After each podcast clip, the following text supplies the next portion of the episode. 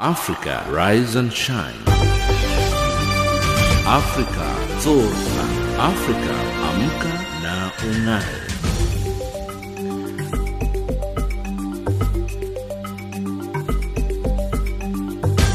Good morning and a very warm welcome to Africa Rise and Shine. This is Channel Africa from an African perspective and we're coming to you live in Johannesburg, South Africa.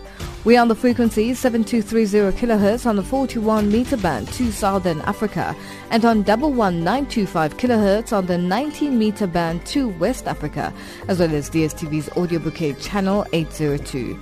I'm Lulu Gabu in studio with Ann Musa, Tabiso Luhoko and Figile Nwati. In our top stories, in Africa Rise and Shine at the Sawa, South Africa urges Nigeria to sign Africa Trade Pact, and Zimbabwe's MDC alliance accuses the Electoral Commission of bias. In economics news, BRICS member states urge to work together to improve infrastructure and in sports news. South Africa's Kevin Anderson beats Roger Federer at Wimbledon. But first up the news with Ann Musa.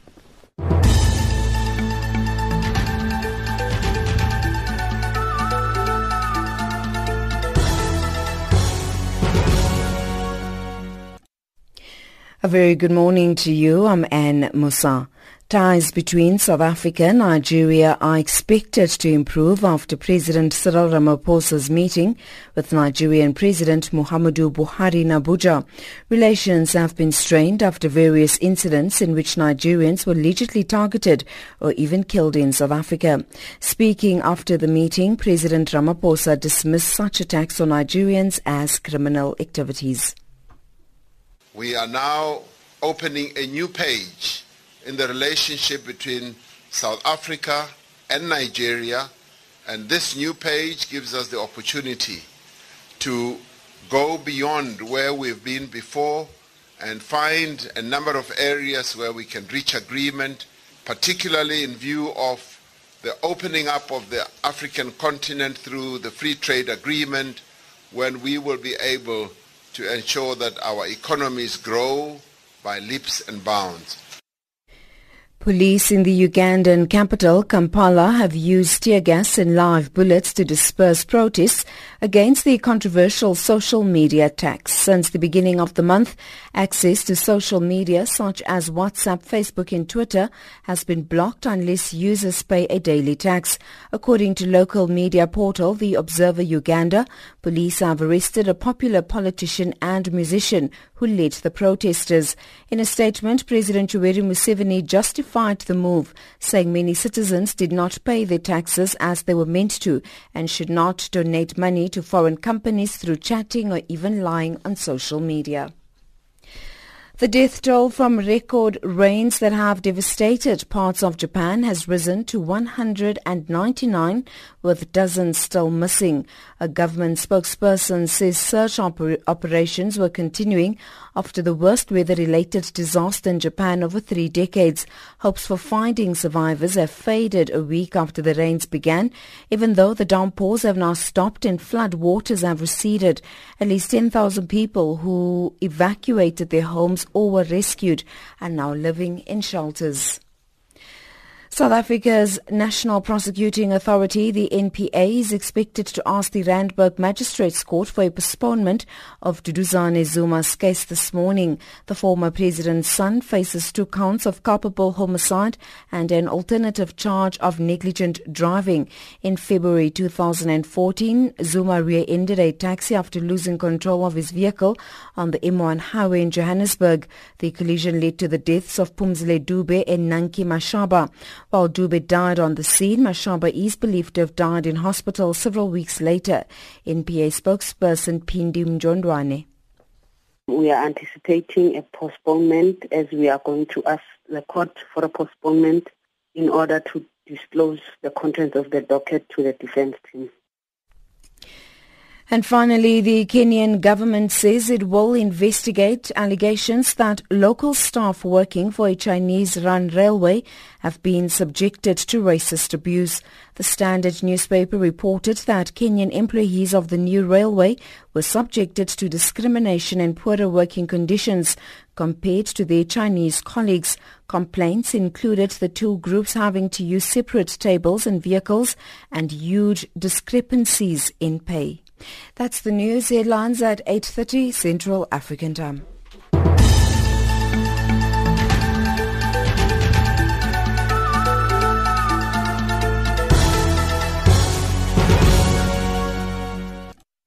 Thank you. And South Africa's President Cyril Ramaphosa says meeting his Nigerian counterpart Muhammadu Buhari has opened up a new page of improved relations between the two countries. Frosty relations between South Africa and Nigeria have been blamed for lack of full implementation implementation of the over 30 bilateral agreements signed between the two sister republics. President Ramaphosa undertook a one-day working visit to Abuja to rekindle relations dating back to the early 1960s. That's where Nigeria supported Pretoria to end apartheid and her quest for independence. Ndebo Mukobo has more from Abuja. President Ramaphosa's visit to Nigeria has raised hopes that the frosty relations between Africa's largest economies will improve. Relations between the two countries have always had some turbulence. In 2015, Nigeria withdrew its ambassador and its high commissioner to South Africa after a series of xenophobic attacks.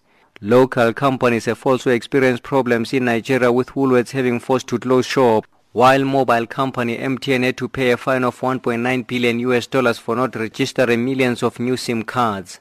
And compounding relations are perceptions that Nigerians are being targeted and killed in South Africa, something that President Ramaphosa has vehemently denied, insisting that these were just pure acts of criminality. There have been quite a number of incidents in our country where foreign nationals, and some of whom are Nigerians, have uh, lost their lives and have been attacked. And I'd like to say here and now that that has been as a result of criminal activity amongst our own people, which we are focusing on from a criminal element point of view.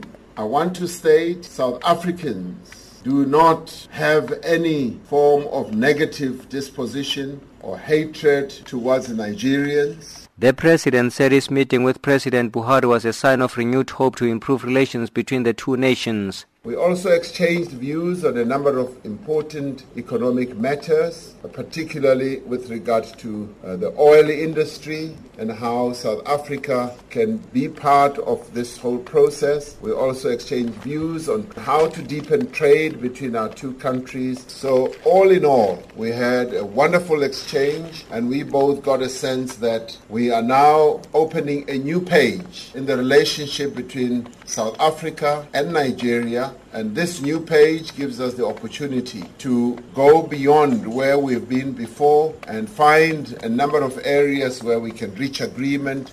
Meanwhile, both leaders have also discussed bilateral, continental and global issues of common interest, with the recent signing of the Continental Free Trade Area feature prominently behind their closed-door meeting. At least 49 countries, including South Africa, have signed the agreement while Nigeria is still consulting.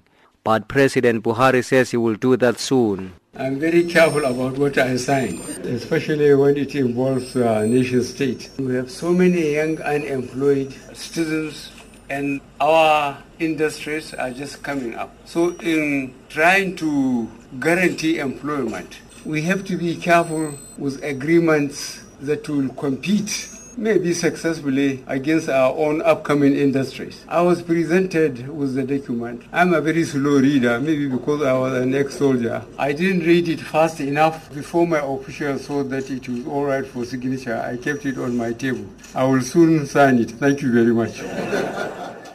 The Continental Free Trade Zone, which encompasses 1.2 billion people, will see the free movement of goods and people, as well as increased intra-Africa trade. From Nigeria, President Ramaphosa flew to the Kingdom of Saudi Arabia and the United Arab Emirates on state visits to assess the status of bilateral relations in both countries. The president will be back in the country on Friday. I am Tebo Mokobo, Abuja in Nigeria.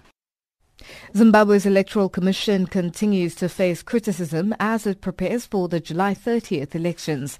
Thousands of supporters from the main opposition movement for democratic change marched in Harare yesterday demanding an explanation regarding ZEC's preparations. According to the Nelson Chamisa-led party and their alliance partners, ZEC is biased and failure to implement certain demands would discredit this year's elections. Simon Muchemwa reports from Harare. Zimbabwe's main opposition, Movement for Democratic Change MDCT, led by 40-year-old Nelson Chamisa, on Wednesday painted red streets in the capital, Harare. Thousands of party supporters together with their alliance partners thronged the capital and marched against Zimbabwe Electoral Commission ZEC for its bias towards the ruling ZANU-PF. While ZEC is adamant they would not release the full voters roll ahead of the polls, ZANU-PF had the material which they have started using to obtain personal voters information such as mobile numbers. A few days ago, ZEC released the voters roll which had no pictures and certain biometric features like fingerprints and mobile numbers to the opposition claiming it was meant to protect the voters. However, Zimbabweans were shocked when the ruling ZANU-PF had access to the ZEC database and used the information to send mobile messages to voters in the opposition strongholds. During the protest Wednesday, MDCT demanded full disclosure of the source, security, traceability and openness of the ballot paper, provisions of the voters' roll as defined in terms of the law, with pictures in searchable and analyzable form. They also demanded answers why ZANU-PF accessed ZEC's database contrary to the law. Pastor Evan Mawarire of the hashtag This Flag was amongst the protesters and had this to say. Well, I think from a layman's perspective, you are receiving messages only from one party. Uh, and you did not give that party your details. You are not part of that party. Where did they get them from? There's only one place that hundreds of thousands of Zimbabweans went to submit their details. It is at ZEC during the BVR registration. So what I make of that is that ZEC has allowed ZANU-PF to access information which is sacred so that they can use it to their own advantage. And that is not acceptable for a free and fair election. Peter Mutasa, Zimbabwe Congress of Trade Unions, ZCTU president, also complained of the access of ZEC database by the ruling ZANU-PF. How can you explain uh, that uh, people have got accurate uh, data for people, including their constituencies, their MPs and their councillors? It only points that, to the fact that it, the data is coming from ZEC. And this is why every progressive movement, the labor movement, students movement, the residents and uh, the poor citizens of this country should come together and denounce ZEC. What An ordinary citizen who was part of the street protest on Wednesday complained bitterly over the biased nature ZEC is handling personal information for voters. Yes, we received a message from ZEC saying we must vote for their candidate. We don't know how they got their, our numbers. For me, I, I don't like because I didn't like what they did because I'm not their member. I don't like their part. I don't know. Meanwhile, Zimbabweans are beginning to wonder what next will be done in the event ZEC continues to be arrogant and refuses to implement key electoral reforms. What if they don't respond? We will make them respond. Because we have got the international eyes on Zimbabwe. They will respond. Because we are the Zimbabweans. We will not let this nation go into the drain. They will have to respond. We will continue to put pressure upon them until they make things happen. MDCT leader and MDC Alliance presidential candidate this year, Nelson Chamisa, warned if ZEC refuses to change, more protests will be done. Bye bye ZANU-PF, bye bye. Bye bye Mgomakarwe, bye bye. Bye bye Matsotsi, bye bye. In Harare, Zimbabwe, for Channel Africa, this is Simon Muchemwa. The Democratic Republic of Congo civil society has launched a sensitization campaign for peace in the Kasai region several months after violence that left thousands of people dead. The campaign comes as the UN office there is raising concerns over humanitarian situations in the region. Jean-Noel Bamweze reports from Kinshasa. Several months after violence and insecurity situation ravaged the Kasai region, inhabitants from different ethnic groups have it difficult to live together in that central part of the Democratic Republic of Congo. That's indeed the reason why the region's civil society has initiated a sensitization campaign to try and convince people they need to continue living together and rebuild an atmosphere of trust among the different ethnic groups. Emmanuel Kabukapu is the chairman of the Kasai Civil Society. Relations among populations are very important and that's why the campaign targets victims, youth and traditional leaders of different ethnic groups. We have also targeted the security forces and MPs to restore love and unity for development of the Kasai. UN experts have recently released a report on the situation in the Kasai. They noted there has been violence of high level, war crime and war against the humanity in that part of this country. The experts report explained all this has been committed by both the DRC National Army and the local militias, including the Kamwina Nsapu and the Bana Mura they then made recommendations to fight impunity. Meanwhile, the UN mission here in the Democratic Republic of Congo has said it will support these countries' authorities to implement the experts' recommendations. Florence Marchal is MONUSCO spokesperson. Of course, there are a lot of challenges that are described in the report, including the need for fighting impunity.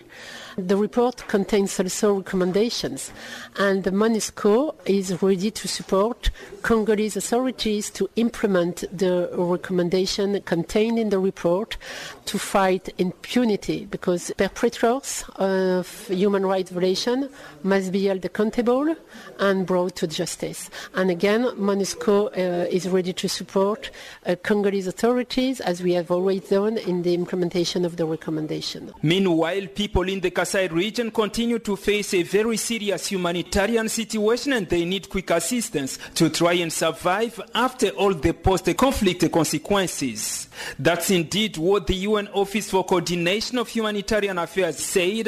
OCHA has raised the concerns since it has done what it could to try and bring assistance to needy people in the region. The big problem the office is facing now is funds, according to OCHA spokesperson Yvon Edoumou. We've been um, able to provide the assistance, but there needs to be a scale up of, of that assistance, and a lot of it is based funding situation. Currently, we are six months in 2018 and we have received less than 25% of funding, which is not very good. There is a direct correlation between our ability to mobilize funds and our ability to deliver assistance.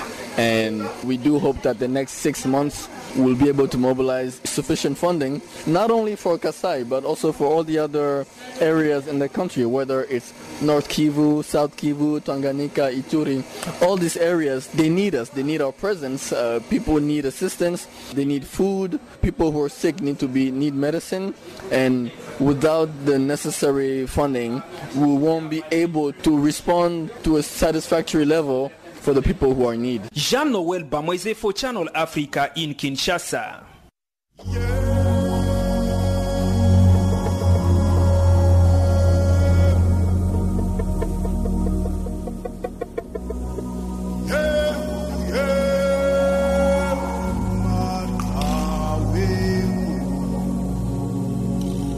Liliesleaf Farm in northern Johannesburg, South Africa, was the farm used secretly by African National Congress activists in the 1960s and was the location where several prominent freedom fighters were arrested, leading to the Rivonia trial. Today, Liliesleaf Farm is a museum and world-famous heritage site. As part of the 100 years of Mandela celebrations, Channel Africa will be broadcasting live from the farm this coming Thursday, the 12th of July. Join us on Thursday at 1100 hours Central African Time for a discussion on Mandela before his arrest.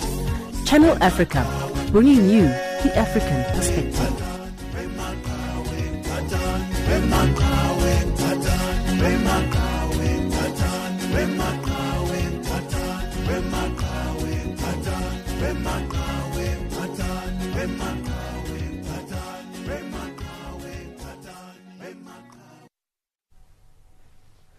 It's 8.19 Central African time and you're listening to Africa Rise and Shine. We're coming to you live from Johannesburg in South Africa. Sweden has convened only the third Security Council meeting on the subject of climate change with calls from several quarters for the issue to remain as a firm agenda item of the Council. The body is responsible for the maintenance of international peace and security, with the United Nations and others arguing that shifts in climate patterns, often as a result of man-made actions, will become the most potent driver of existing conflicts and future wars in the world. Sherwin Bryce Pease reports. After a recent visit to the Lake Chad Basin, a region most affected by both climate change and conflict, a message from the Deputy UN Secretary General Amina Mohammed that climate change is inextricably linked to some of the most pressing security challenges of our time. The basin is experiencing a crisis brought on by a combination of political, socio-economic, humanitarian and environmental factors. The drastic shrinking of Lake Chad by more than 90% since the 1960s has led to environmental degradation, social economic marginalization, and insecurity affecting 40 million people. Exacerbated competition over scant, resources and the vicious cycle of risk and vulnerability have decreased the resilience of populations to cope with the humanitarian crisis a region where declining economic activity and agricultural loss is leading to a lack of employment opportunities and increased recruitment as a result for groups such as Boko Haram. We must understand climate change as one issue in a web of factors that can lead to conflict, can exacerbate conflict. Within this web, climate change acts as a threat multiplier, applying additional stress on prevailing political, social and economic pressure points. As the Executive Secretary of the Lake Chad Basin Commission said to us during our visit, I quote, at the end of the day, what was the origin of this conflict? And for him, the disappearance of Lake Chad was a key factor.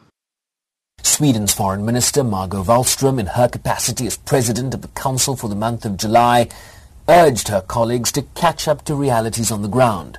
To address the conflicts of uh, today uh, and prevent uh, um, uh, the conflicts of, of, tomorrow, we must understand and respond uh, to the threat that climate change presents to our security. We saw it with Boko Haram in the Lake Chad region.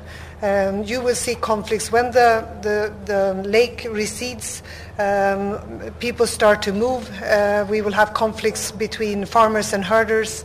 Boko Haram will use the, uh, the unrest that is created to recruit people. She urged four key points for the Council to consider. First, to better understand climate-related security risks, to improve the tools of analysis and reporting from the field, to create an institutionalized home on the subject, to better coordinate the various agencies dealing with the matter throughout the UN system, and to learn from countries like small island states or those facing conflicts that are at the front line of the effects of climate change. This will be the most potent driver of existing conflicts and, and wars in the world. We will soon see, very soon, we will see more climate refugees. Hindou Ibrahim is a woman and activist from the nomadic Mbororo community in Chad who explained to the council the challenges faced by her community. They do not sit in the offices all day and wait at the end of the month to get salary to feed them families. More than 80% of our communities in Sahel, in particular in my regions, depend from the environment, depend from agriculture, from fish, from livestock. That's the daily life they have to go and fight feed them families. The practical example is because we are nomadic, we have to follow the patterns of water and pasture. With the last decade, we are experiencing the climate impact on all our resources. The natural resource shrinking. Of course, you already hear about the Lake Chad, but there are many other places that water disappear forever. Russia called the convening of the meeting misguided, arguing that it could not accept the link between environmental conservation and threats to peace and security around the world. I'm Sherwin Bryce Pease in New York. U.S. President Donald Trump arrives in a country he says is in turmoil on Thursday. That's how he described the United Kingdom after two government ministers resigned from Theresa May's government over her Brexit plans. Before setting off for Europe, President Trump also said former Foreign Secretary Boris Johnson one of those to quit Mrs. May's cabinet was a friend of his. All this would make for an awkward meeting on its own, but the visit is also likely to be marked by large anti-Trump protests in London and Scotland. Our correspondent Catherine Drew reports from London. US President Donald Trump arrives in the UK Thursday in a visit that will include a dinner with business leaders at Blenheim Palace, tea with Britain's Queen Elizabeth II at Windsor Castle, and a visit to his golf course in Scotland. He'll also hold bilateral talks with Theresa May at the Prime Minister's official Chequers retreat. Ahead of his visit, the President weighed into the Prime Minister's political woes as the Conservative government of Theresa May struggled with Brexit. Two ministers, including Foreign Secretary Boris Johnson, quit. The President made a point of saying ahead of his departure that Boris is a friend of his. I have the UK, which is in somewhat turmoil.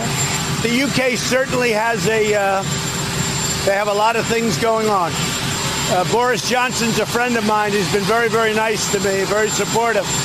And uh, I maybe we'll speak to him when I get over there. I like Boris Johnson. I've always liked him. However, Theresa May was playing down any awkwardness, saying Tuesday that she was looking forward to her talks with the American leader. There's much for us to discuss. As you know, the special relationship we have with the United States is our longest and deepest uh, defence and security relationship, particularly. So we'll be talking about those issues, but also talking uh, about trade issues. Uh, as uh, we know, there are particular issues between the European Union and the United States uh, because of the trade tariffs uh, issue at the moment when he imposed those tariffs on steel and aluminium and the European Union responded. But we'll be talking positively about how we can continue to work together in our special relationship for the good of people living in the UK and the United States. The President will spend very little time in London, where large demonstrations are expected against his visit. Activists are determined their message will be heard and seen. Protesters plan to float a giant inflatable of Mr. Trump depicted as a baby above the city during his visit. They accuse him of hateful and divisive rhetoric and policies against women, Muslims and other minorities. Akila Ahmed is the co-organizer of the group Women's March London, which is taking part. We recently saw that he, you know, Trump and his administration have basically separated um, immigrant children from their families, locking up those children in cages. It's just awful, horrendous scenes that we've been seeing coming out of the United States when actually in the past we've been looking to the United States to set an example on issues around freedom and equality and justice. And we've also seen that he has tried to roll back um, women's rights in terms of the right for women to have abortion, and a whole host of other measures. And he himself, Trump himself, is uh, misogynistic. He has made very derogatory comments about women and sexual harassment in the past. Protesters say they believe over 50,000 people will turn out in London to protest against Trump and his policies all of this means British leader Theresa May will be walking something of a tightrope with the US president as she tries to maintain what's famously been described as a special relationship between the two countries. Paul Osborne is a London-based political commentator. In Britain, everything is seen through the prism of Brexit. And so as we prepare to leave the European Union, it's vital to the British government that we have the strongest possible relationship with America. So that special relationship matters even more to us now than it did two or three years ago. The problem is it evidently doesn't matter very much to Donald Trump Donald Trump seems to like people who kowtow to him. The more you kowtow to Donald Trump, the less popular you will be with your voters at home. For this visit to the UK, Donald Trump will be surrounded by military pageantry and splendid locations in a bid to impress him and highlight the defence alliance between the two countries. Theresa May will be hoping for a smooth few days with no unhelpful tweets. But thousands of demonstrators will express their view that President Trump shouldn't be coming to the UK at all. Catherine Drew, London. Our headlines up next with Ann Musa.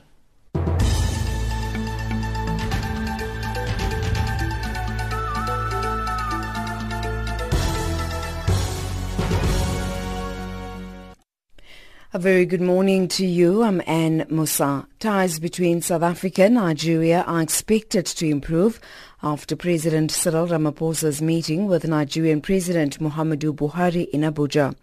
Opposition politicians in Ivory Coast have described the new government named by President Alassane Ouattara as bloated and the death toll from record rains that have devastated parts of Japan has risen to 199 with dozens still missing. Those are the stories making headlines.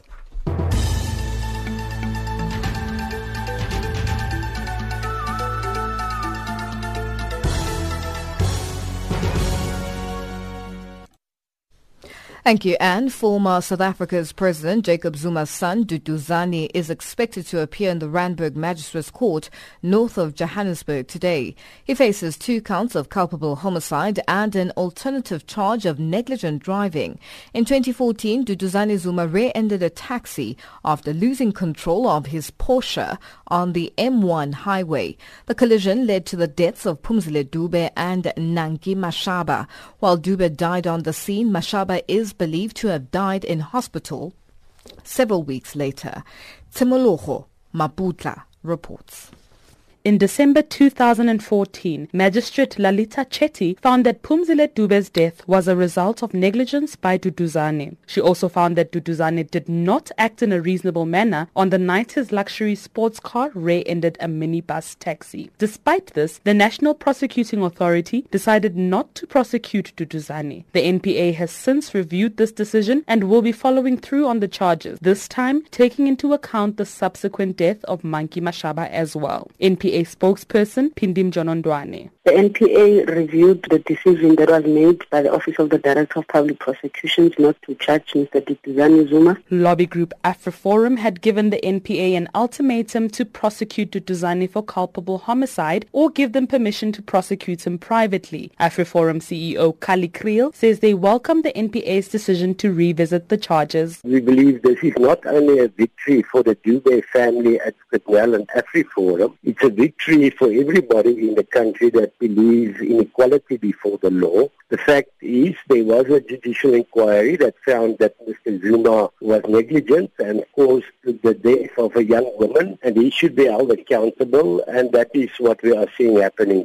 Kriel says they will no longer be pursuing a private prosecution. Uh, Mr. Zuma has the opportunity to put his side of the case, and we will abide whatever the court uh, rules on. What we couldn't abide by is the fact that there was evidence against him, and the NPA decided not to prosecute him. We wanted to make sure that there is prosecution, and we will then abide by whatever the court decides. Mjonondwane says the NPA will ask for the matter to be postponed. We are anticipating a postponement as we are going to ask the court for a postponement in order to disclose the contents of the docket to the defense team. On Monday, Duduzane appeared briefly in the Johannesburg Specialized Commercial Crimes Court. This in relation to his alleged involvement in attempts by the Guptas to bribe former Deputy Finance Minister Mcebisi Jonas. He was charged with one count of corruption and an alternative count of conspiracy to commit corruption. He's out on a 100,000 rand bail. The case has been postponed to January next year. I'm Timul Homaputla in Johannesburg. What will you give the late former President Nelson Mandela on his birthday centenary next week? Many will dedicate at least 67 minutes of their time to good causes and volunteering. But over 40 Trek for Mandela climbers will spend a little more time in his honor. They hope to summit Mount Kilimanjaro in Tanzania on the day of his birth, Wednesday, the 18th of July. Gillian Pillay is one of them. Before flying out of the country to climb Mount Kilimanjaro for the third time, she recently visited the village of Nyongane in South Africa's Mpumalanga province.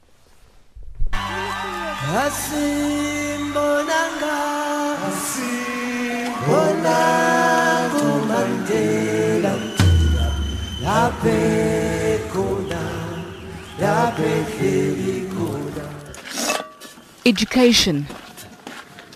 Nokuthula Mokwena's escape from a life of hardship. The plight of many poverty-stricken girl children. Her single mother is a farm worker.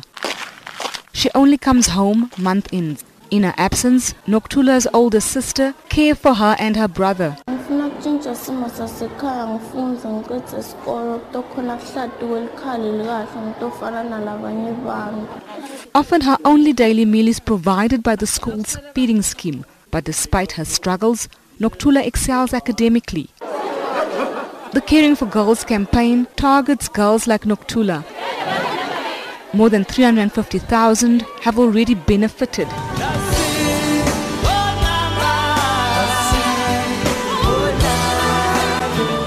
And many more will after this year's five-day trek. Each climber will contribute 15,000 rand towards sanitary pads. Good luck messages have been streaming in.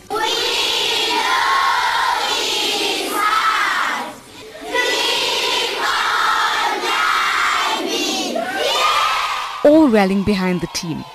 For South Africa and the continent, it's still a long walk to freedom for scores of young girls from villages like this who can't afford sanitary pads. But a single step from those in more privileged positions can unburden the African girl child. In the spirit of Ubuntu, a group of Trek for Mandela climbers visited the village just weeks before their departure. Gillian Pillay filed that report from the village of Nyongane in South Africa's Mpumalanga province.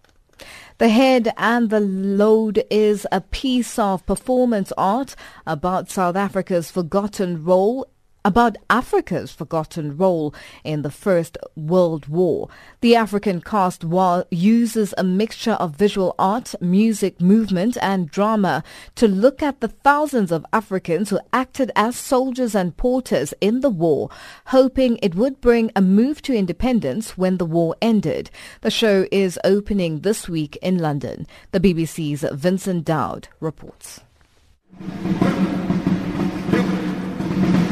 The huge Turbine Hall at the Tate Modern Gallery in London is not an obvious home for theatre, but The Head and the Load is an ambitious piece, reclaiming part of African history almost forgotten. It uses an extraordinary variety of music, African and European.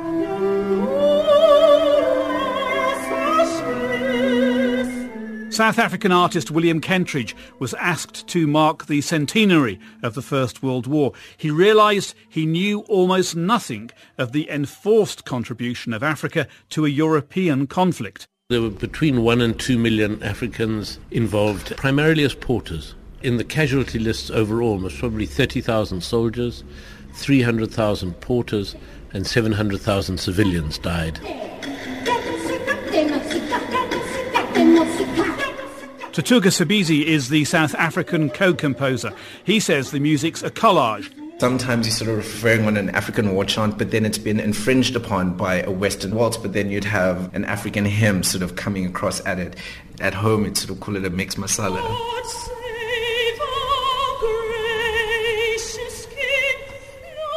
Britain's national anthem is sung beautifully, but ironically.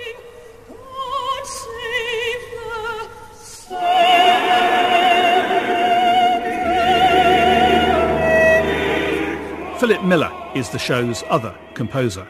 There was this incredible tension for black soldiers that they were singing this hymn.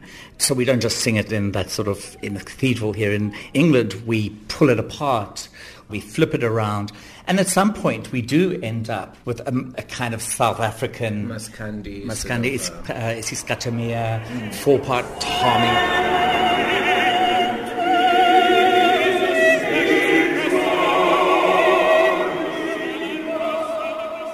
Much of what happens in the head and the load is set in and around German East Africa, today's Tanzania.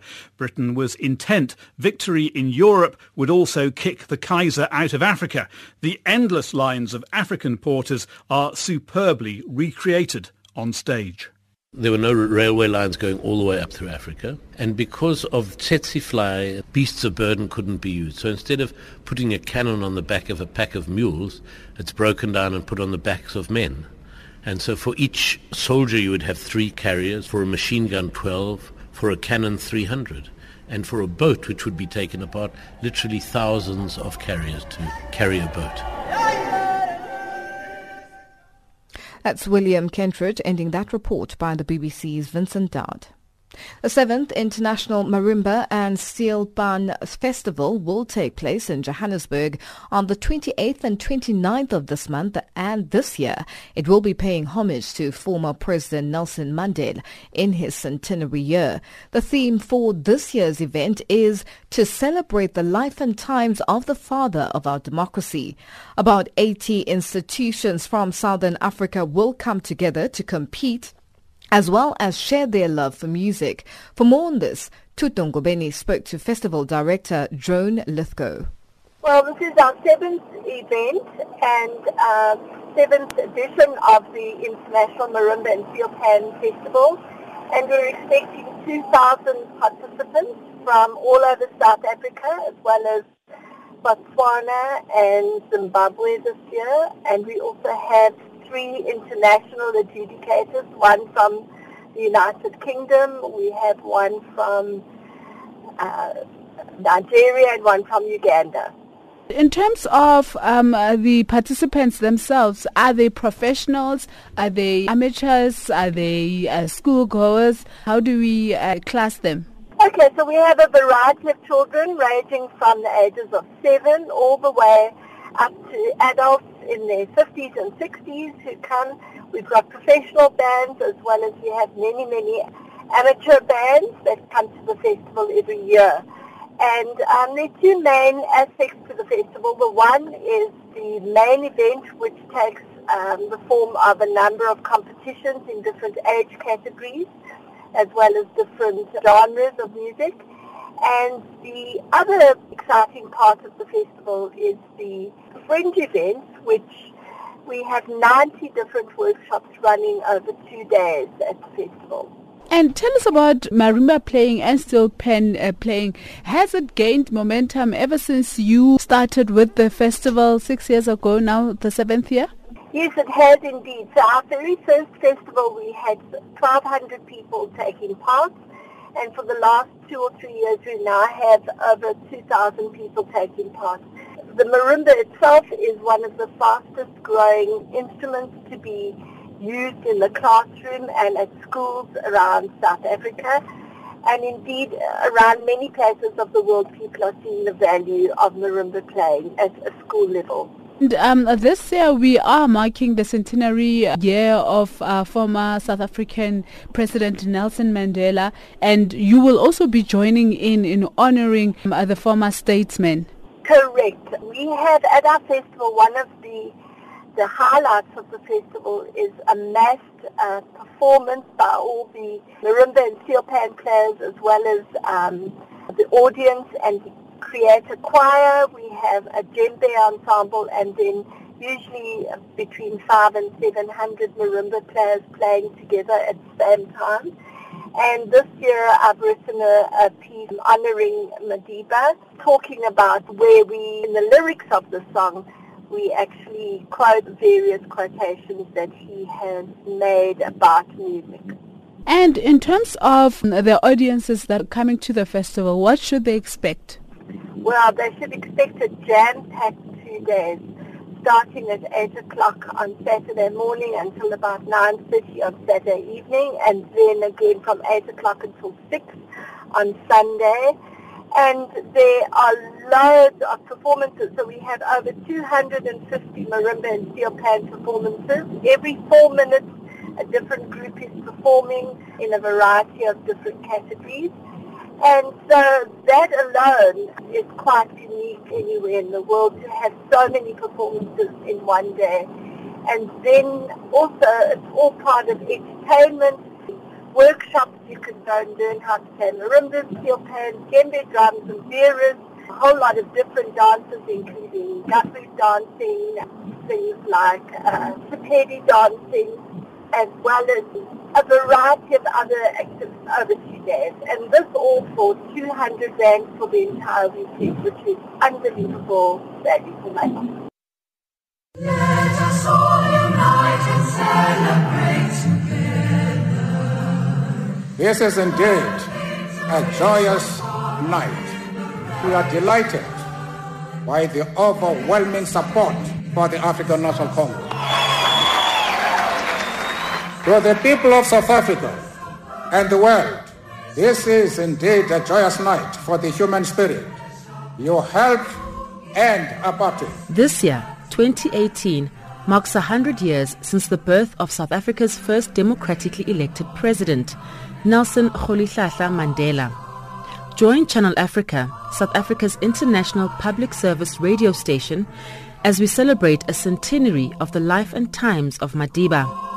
Join us in a year-long broadcast campaign in honor of Nelson Mandela's legacy through a variety of informative radio programs. Channel Africa, celebrating 100 years of Nelson Mandela from an African perspective.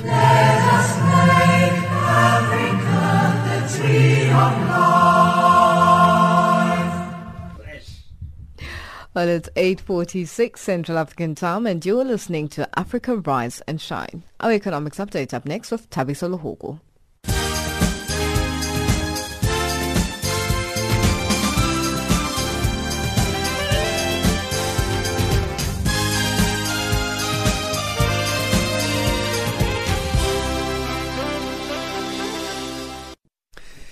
Good morning. Nigerian President Muhammadu Buhari says he will soon sign the Continental Free Trade Area Agreement. Buhari said this during his first meeting with the South African President Cyril Ramaphosa in the Nigerian capital Abuja. Currently, 49 African countries have signed, though many of the uh, parliaments, including South Africa's, still have to ratify it. Nigeria says it's still consulting its people in over 30 states. The agreement will see the free movement of people and goods facilitate intra-Africa trade. Buhari explains Nigeria's caution. Trying to guarantee employment and goods and services to our country, we have to be careful with agreements that will compete, maybe successfully, against our own upcoming industries. I was presented with the document. Uh, before my official saw that it was all right for signature, I kept it on my table. I will soon sign it.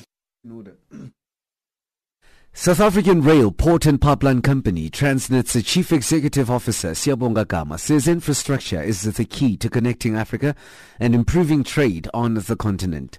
He says with a combined gross domestic product of $16.6 trillion, the BRICS countries have the power to improve innovation and create employment. Gama was delivering the keynote address at the BRICS Africa Infrastructure Program launch in Kempton Park, east of Johannesburg. Africa trades amongst itself at a mere 16%, while if you look at the economies of Europe and North America, they are upwards of 40 to 60%. So there's still a lot of opportunity between ourselves as Africans to make sure that uh, intra-African trade can grow. Infrastructure is the catalyst in terms of um, improving trade amongst our countries. The BRICS Infrastructure Working Group chairperson, Ravi Nair, says that the group has developed a portal that's designed to track infrastructure projects on the African continent. He says that the portal will help them to better illustrate and articulate infrastructure programs to potential investors. The announcement was made at the BRICS Africa Infrastructure Program launch on Wednesday in Johannesburg. Nair says that the portal is a breakthrough in creating visibility on the continent's infrastructure progress. So what has happened here today, what you're going to witness is we put together a portal that shows every infrastructure project on our continent in absolute detail and it's work in progress And what we will share with you also is how you can zoom into every country on our continent and understand what infrastructure projects we have, at what stage of development they are, whether they are ready for funding, whether they are ready for partnerships, PPPs and PSPs. And also, these projects are going to help us develop the skills that we require to execute these projects. Barclays Africa has changed its name back to ABSA on Wednesday in a rebranding aimed at underlining its South African roots as Britain's Barclays gradually retreats from the continent. The name change comes almost a year after Barclays sold most of its controlling stake in ABSA, South Africa's third largest lender, ending more than a century of the British bank's involvement in Africa to focus on its home market and the United States. Currently, ABSA is the brand name for the group's retail banks in South Africa, but in future, all of the group's operations across Africa will use the brand name. And still on Barclays, uh, it's a bank in Kenya, BBK, sees separation with its London parent as an opportunity to embrace new business lines that were previously avoided due to regulatory restrictions of the multinational group.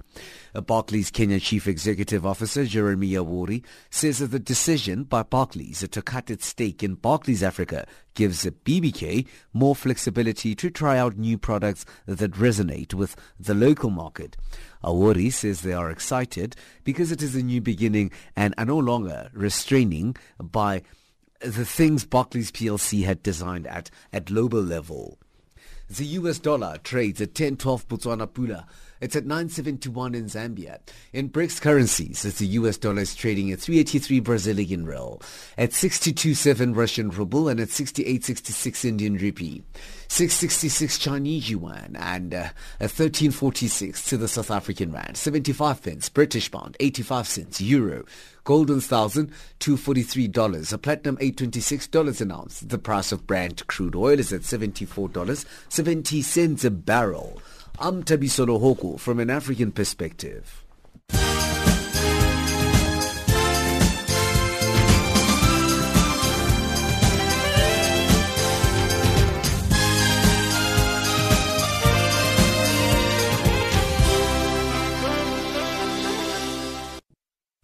So this is going to be a very interesting um, World Cup. Croatia and uh, France, they're meeting again for a second time. When did they meet? A number of years ago in the World Cup, but it wasn't the final. No, yeah, they've met many several times, Mm. friendlies in the Euro and all, but not in Mm. the final because Croatia is just made history to be in the final for the first time. Hmm. And uh, Rafael Nadal?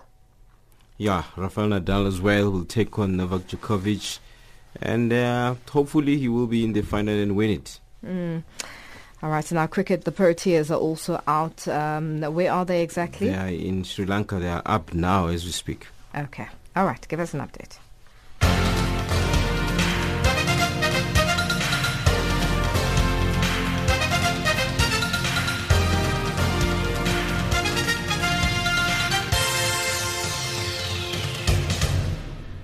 In our sports update this hour, it's tennis news. Kevin Anderson became the first South African man to reach the Wimbledon semi-final since Kevin Curren in 1983. Anderson beat defending champion Roger Federer 2-6, 6-7, 5, 7, 5, 6, 4, 13, 11 in 4 hours and 13 minutes.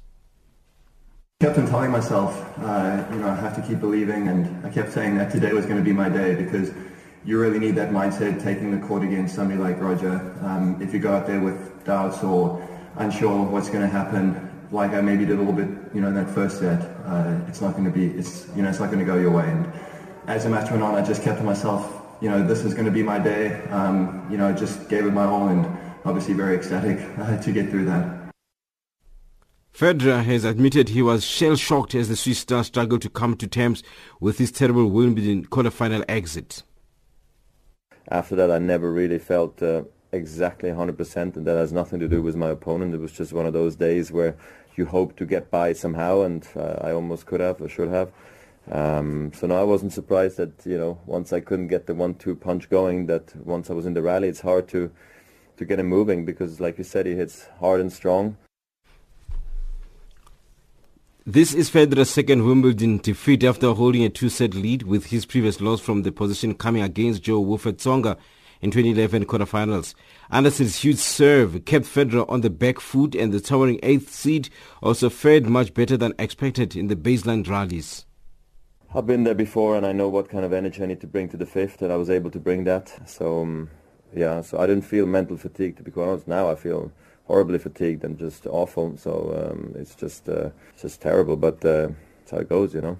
Credit to him. Yeah, of course the goal is to come here back, back here next year. You know, I wouldn't call it unfinished business. You know, I feel like I did some a good business here in the past already. so, so, so I'm I'm all right. You know, just disappointed now. And in football news, England's bid to reach the first World Cup final since 1966 came to an end in the last four as they lost 2-1 in extra time to Croatia in Moscow. Juventus striker Mario Mandzukic scored the winning goal in the 109th minute, slotting in from Ivan Perisic's flick on into the area. This is Croatia advancing to the final. So they did Perisic, Mandzukic! Croatia hit the front! Croatia may be going all the way! Mario Mandzukic pounced! And England are hurt! England are hurting! And Croatia, for the first time ever, will play in a World Cup final! And for England, it's another oh so near. World champion Peter Sagan outstayed his rival through a win dramatic uphill sprint finish in Quimper on stage 5 of the Tour de France. Yeah, it was nice uh, to win the, the break. It's always nice to win the break, particularly in the Tour de France. It's not so easy to get in, so particularly on days like this, uh, there are already some more uh, guys interested to be in. So uh, I tried to, and I was it. And um, yeah, I had a nice break actually. Pity that Chavanel went from so far on. Okay, I thought you just take two points in the first cut and then wait, but I kept on going. And then Calmejane set down, uh, the other one crashed, so we were only in four to really pull. We went full, and then just in my turn, and then there was another acceleration, and uh, Calmejane uh, went from the back, and then we were three, two, and uh, it was pity because I, I came close again to the guys, but just didn't. And that's the sport news this hour. Channel Africa brings you wall-to-wall coverage of the 2018 FIFA World Cup finals in Russia. Visit our dedicated World Cup page on www.channelafrica.org.za for in-depth coverage which includes previews, reviews, analysis, breaking news and a podcast of latest interviews. We will also bring you the very latest news from Russia with our Nigerian correspondent Tony Ubani and the BBC's reporters in our daily hourly sports bulletins and on the Africa at Play sports show on Friday, Saturday and Sunday from 5 p.m. to 6 p.m. Central African Time. Channel Africa, your home of the 2018 FIFA World Cup Finals. Africa, rise and shine. Afrika zorka. Afrika amka na unai. Recapping our top stories on Africa Rise and Shine at this hour, South Africa urges Nigeria to sign Africa Trade Pact and Zimbabwe's MDC alliance accuses the Electoral Commission of bias. That wraps up Africa Rise and Shine today. For myself, Lulu Gabu, producers Pumuzo Ramagaza and Jane Rabutata, technical producer Wiseman and the rest of the team, thank you for joining us. For comments about our show, send us an email at info channelafrica.org, WhatsApp on 277 or tweet us at Rise Shine Africa. Now taking us to the top of the hour for the news on the frequency 7230 kilohertz on the 41 meter band to Southern Africa is Ali Alifaka Toure with a song titled Dofana. thank you.